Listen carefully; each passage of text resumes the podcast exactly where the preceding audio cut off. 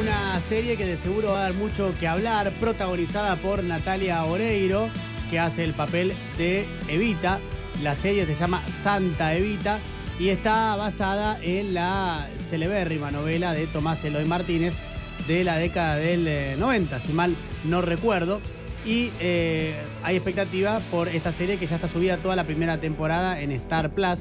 De hecho, me parece que es el producto que estaba esperando esta plataforma para relanzarse con todo. Una plataforma que ya tiene un tiempito, pero que me parece ahora es el producto como más sectorizado para el público argentino, ¿no? De hecho, ayer hubo todo un evento en el Colón de la Van Premier, que estaban desde Mirta Legrand hasta Adrián Suar, bueno, la mismísima Nati Oreiro, que ya de por sí es un evento en sí mismo, claro. que, ya vaya, pero digo, pusieron todo, pusieron todo para el evento de, sí, eh, para la Van Premier. Y Mirta, ¿cómo estaría Mirta ahí, no? Bueno, eh, es un tema interesante analizar eh, las representaciones que hay de Evita en justamente el libro de Tomás Eloy Martínez, que si bien es una ficción, como toda ficción, tiene representaciones acerca de los personajes en cuestión, en este caso de un personaje tan central de la historia argentina como lo fue eh, Evita. Eh, Soledad Kereilac es doctora en letras, especializada en literatura argentina, es docente de letras en la UBA, investigadora de UNSAM y CONICET y trabaja, entre otras representaciones, en este libro, en el libro de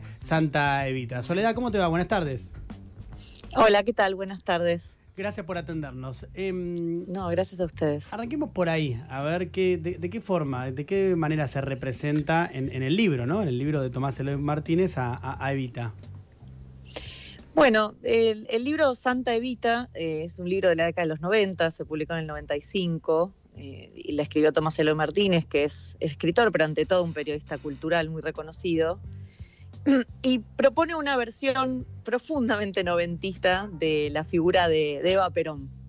Em, el libro se propone narrar sobre todo eh, los avatares del cadáver de Eva, eh, luego de ser embalsamada, el robo de ese cadáver y la obsesión de los militares que debían custodiar ese cuerpo y que lo secuestraron, etcétera, y cierto digamos, fascinación fetichista y necrofílica con ese cuerpo. Claro. Eso es una historia, em, digamos, en parte comprobada, en otra parte, bueno, son este, historias que se fueron relatando y que descubrió Rodolfo Walsh en los 60 cuando publicó un cuento emblemático que es Esa mujer.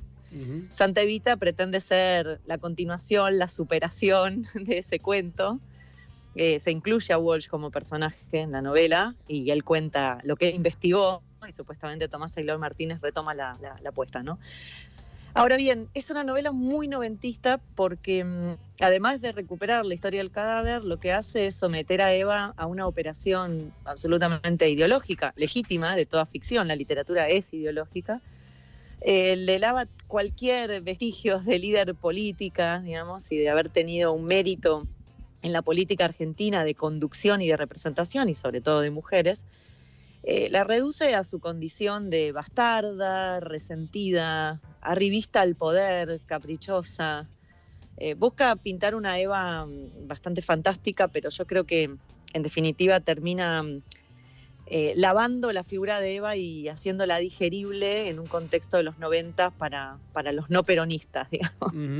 Una figura mitológica que encarna ciertos acontecimientos mágicos pero que no puede, la mirada de esa novela no puede salir del, del, odio machista y gorila, digamos, hacia la figura de Eva. De modo que es una novela en apariencia, eh, digamos, con, con, muchas virtudes, pero tiene una perspectiva y una voz narradora que es tremendamente autoritaria y, denigrante de su propio personaje, ¿no? Y Soledad, el contraste con mm. el cuento de Rodolfo Walsh eh, es muy grande en cuanto a esa distinta representación. ¿Qué quiero decir? Te repregunto, en ese cuento de Rodolfo Walsh mm.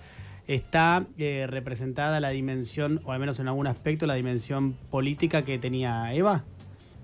Sí, mira, el cuento de Walsh es un cuento muy breve, publicado en el 66, si no me equivoco, se llama Esa mujer. Y es la historia de un periodista parecido a Walsh que se entrevista con un militar, Mori Kenning, que fue el encargado de custodiar el cuerpo de Eva después de que lo raptan de la CGT, ¿no? después del golpe del 55.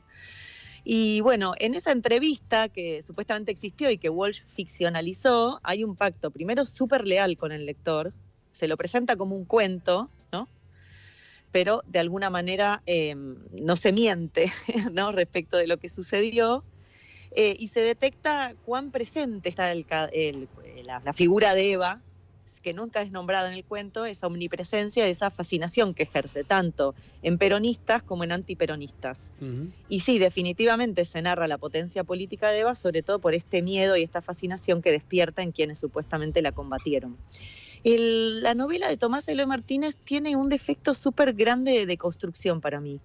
Se presenta como una novela, ¿no? Pero se hace pasar por periodismo de investigación también. Y nunca es claro en el pacto de lectura con el lector qué partes son invención y qué partes parten de fuentes que se citan en la novela. Muchos lectores se comieron la curva de que esto es una investigación periodística, y sin duda hay investigación detrás de la novela. Pero con esos hechos, Tomás Eloy Martínez construye ficción. Y la distinción entre ficción y verdad es muy difícil de rastrear en el propio texto. Y Tomás Eloy Martínez se jactó muchas veces de haber engañado, por ejemplo, al propio José Pablo Feynman, que escribió el, el guion de la película Eva Perón, La verdadera historia, y le dijo, pero vos copiás mi novela. Y Feynman le dijo, no, pero yo pensé que esto era una investigación histórica y que esto era verdad. Y después otros también, este, militantes de la CGT, tomaron acontecimientos de su novela como verdad y en realidad él lo había inventado. Hay un pacto desleal con el lector, no queda claro eh, qué realmente tiene que ver con entrevistas con actores reales y qué inventó Tomás Eloy Martínez. Y me parece que eso es un aire muy noventista, ¿no? En relación a la historia, o sea, ya no hay historia. Eh, la historia no importa, ¿no? Y la dimensión política de un personaje no importa. Se puede hacer cualquier cosa con eso y no estoy criticando con esto la ficción, por supuesto la literatura es ficción, la literatura es mentira, es invención. Pero en grandes escritores de nuestra literatura, como Borges, como Saer, el mismo Walsh, hay un pacto con el lector en donde queda clara esa mentira y podemos gozar de esa invención.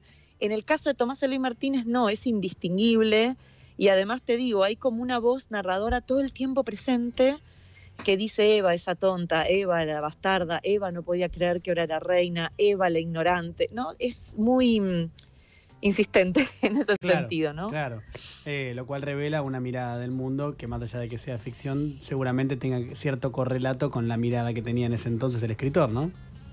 Sí, el escritor y un público potencial de los 90 em, absolutamente dispuesto a recibir a esta Eva ya vejada por esa voz narradora y envuelta en un aire mágico, ¿no? La novela presenta, por ejemplo, el itinerario de su cadáver, cómo eh, los peronistas van prendiendo velas en los diferentes lugares donde van escondiendo el cuerpo. Eh, hay una, dimensión un poco fantasiosa en torno de eso, que puede parecer atractiva, pero a mí la novela siempre me chocó mucho y, eh, investigando un poco su recepción, veo reseñas, por ejemplo, de Vargallosa, de Carlos Fuentes, el escritor mexicano, en el diario La Nación, celebrando ¿no? esta novela como la novela final sobre Eva, y yo digo que es la novela que domestica la figura, reduce una gran líder política latinoamericana a una mujer resentida por ser bastarda y que quiere vengarse de la sociedad, y que además em, la, digamos, la somete a una mirada muy machirula también, ¿no? Muy como domesticada, ¿no? Estamos hablando con Soledad eh, que es doctora en letras especializada en literatura argentina, eh, sobre las representaciones que hay en el libro de Tomás Eloy Martínez, Santa Evita, en el cual está basada la novela que se acaba de estrenar en el día de hoy en Star Plus. Soledad, acá Galia te saluda. Em, quería consultarte. Hola. Hola. Quería consultarte por eh, esto que vos decías de el material que da Evita para la ficción, para construir esta imagen. Se han hecho muchas ficciones alrededor de Evita, en el cine, libros, musicales, de todo. Digamos, ¿qué, elementos crees que tiene la figura de Evita que la permitió trascender ¿no? lo que es... Em, el sesgo que tienen muchos con el peronismo, que no hacen obras de arte sobre eso, que no hacen musicales sobre eso. Digo, ¿cómo pudo ella trascender todas esa, esas críticas, todas, eh, todas esas limitaciones de haber pertenecido a ese partido y poder proyectarse a nivel mundial como una, como una figura mítica? Sí, eh, sí, es muy, es muy, buena pregunta porque efectivamente Eva en vida y luego muerta... Eh, es una figura sumamente atractiva para, la ficción, eh, tanto para seguidores como detractores, ¿no? Em, yo creo que se cruzan muchas variables. Primero, una mujer con mucho poder y mucha representatividad social real, ¿no? Porque no es el poder que da, por ejemplo, el dinero, ¿no? Es el poder que te da representar a las masas y efectivamente defenderlas desde tu posición de poder y haber encarnado reivindicaciones sociales nunca antes atendidas o por lo menos no atendidas de esa manera eh, y tener el reconocimiento de las bases del pueblo no anteriormente organizado necesariamente, ¿no? Esa figura es muy novedosa en el siglo XX, lo es todavía hoy, ¿no? Eh, a pesar de estar en el siglo XXI.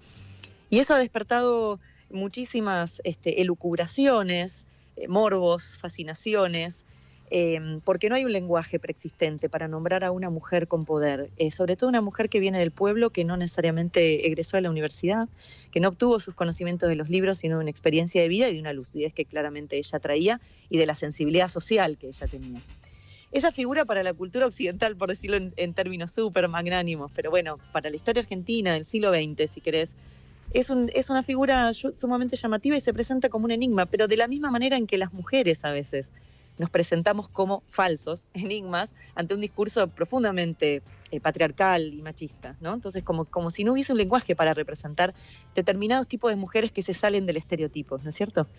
Entonces, uno cuando, cuando rastrea la literatura sobre Eva, ¿no? El cuento El simulacro de Borges, el cuento de David Viñas, La señora muerta, eh, toda la saga, digamos, del antiperonismo, ¿no? O, eh, representando a Eva, uno ve variables eh, que se repiten, ¿no? Es, eh, Eva es una pesadilla, Eva es un mal sueño, Eva es una resentida, Eva es una autoritaria, es una caprichosa en el poder, es una mersa en el poder. Luego están los que se fascinan con su figura femenina queer, ¿no? Y hacen poemas en donde Eva es, un hombre o está travestida o, o aparece llena de ornamentos. Después está esta figura la traducida para el gorilaje. Perdón, estoy hablando mucho. No, no, no, no, perdón, solo no, no, no, que te, que te, ah. que te marcaba simplemente, te apuntaba algo que me acordé porque vi la obra de teatro de, de Copy, que tiene que ver con esto. Que sí, sí. Totalmente, en Copy, en Perlonger, ¿no? Eh, hay una sintonía también, algo que, que, retoma de Sanso en la película, ¿no? Eva Mujer, está, es, es eh, Eva Perón es como los gays, estamos en el mismo lugar y tenemos que reivindicar ese lugar de minoridad, ¿no? Como hay una identificación que la literatura detectó tempranamente. Eh, y bueno, y después está esta figura de Tomás Eloy Martínez, muy traducida para el gorilaje, una especie de realismo mágico tardío, copioneta de García Márquez, este, volcado en la figura de Eva. No me quedó claro qué piensa Soledad. ¿Es como? No me quedó claro qué pensás sobre la novela de Eloy Martínez. Ay, yo me encarnizo, pero básicamente porque creo que hay todo, hubo desde el momento en que salió una operación muy fuerte de prensa y en el campo literario vinculado a grandes nombres, ¿no? García Márquez, que la reconoció, el nombre de Tomás Eloy Martínez en el campo, eh, el hecho de que la novela esté ideológicamente bastante lavada la figura de Eva, digamos, todo una serie de operaciones que la rodearon, que la pusieron en un pedestal, pero bien leída como obra literaria. A mí me parece una obra muy canalla y no tiene mucho valor literario tampoco para mí, pero bueno, por eso me encargo de hacer esta crítica porque estoy en total minoría. No sé, lo que quiero decir es que en el siglo XXI eh, todavía hay un lugar enorme y vacante para representar a Eva con mayor sintonía de género, de clase y política.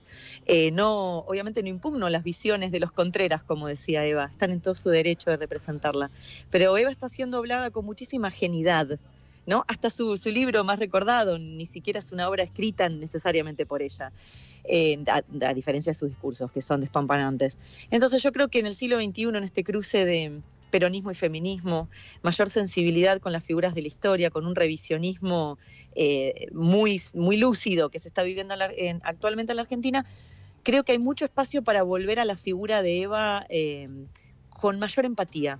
Y una, un ejemplo de ello es el texto de Aurora Venturini, eh, Eva Alfa y Omega, publicado hace muy pocos años, 2002, si no me acuerdo.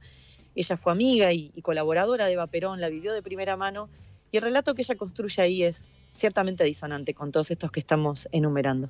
Se suma entonces, ¿eh? como lectura posible para el que tenga esa inquietud, esto también de Aurora Venturini. Es Soledad Kereilac, es doctora en letras especializada en literatura argentina eh, y hablamos analizando un poco eh, esta mirada que tiene Soledad sobre el libro Santa Evita de Tomás L. Martínez, sobre el que está basado a su vez la serie que se estrenó, que ya se estrenó hoy en Star Plus con el mismo nombre, con Santa Evita. Soledad, gracias por la entrevista. No, gracias a ustedes por el interés. Un beso, hasta luego. Chau, chau. Adiós.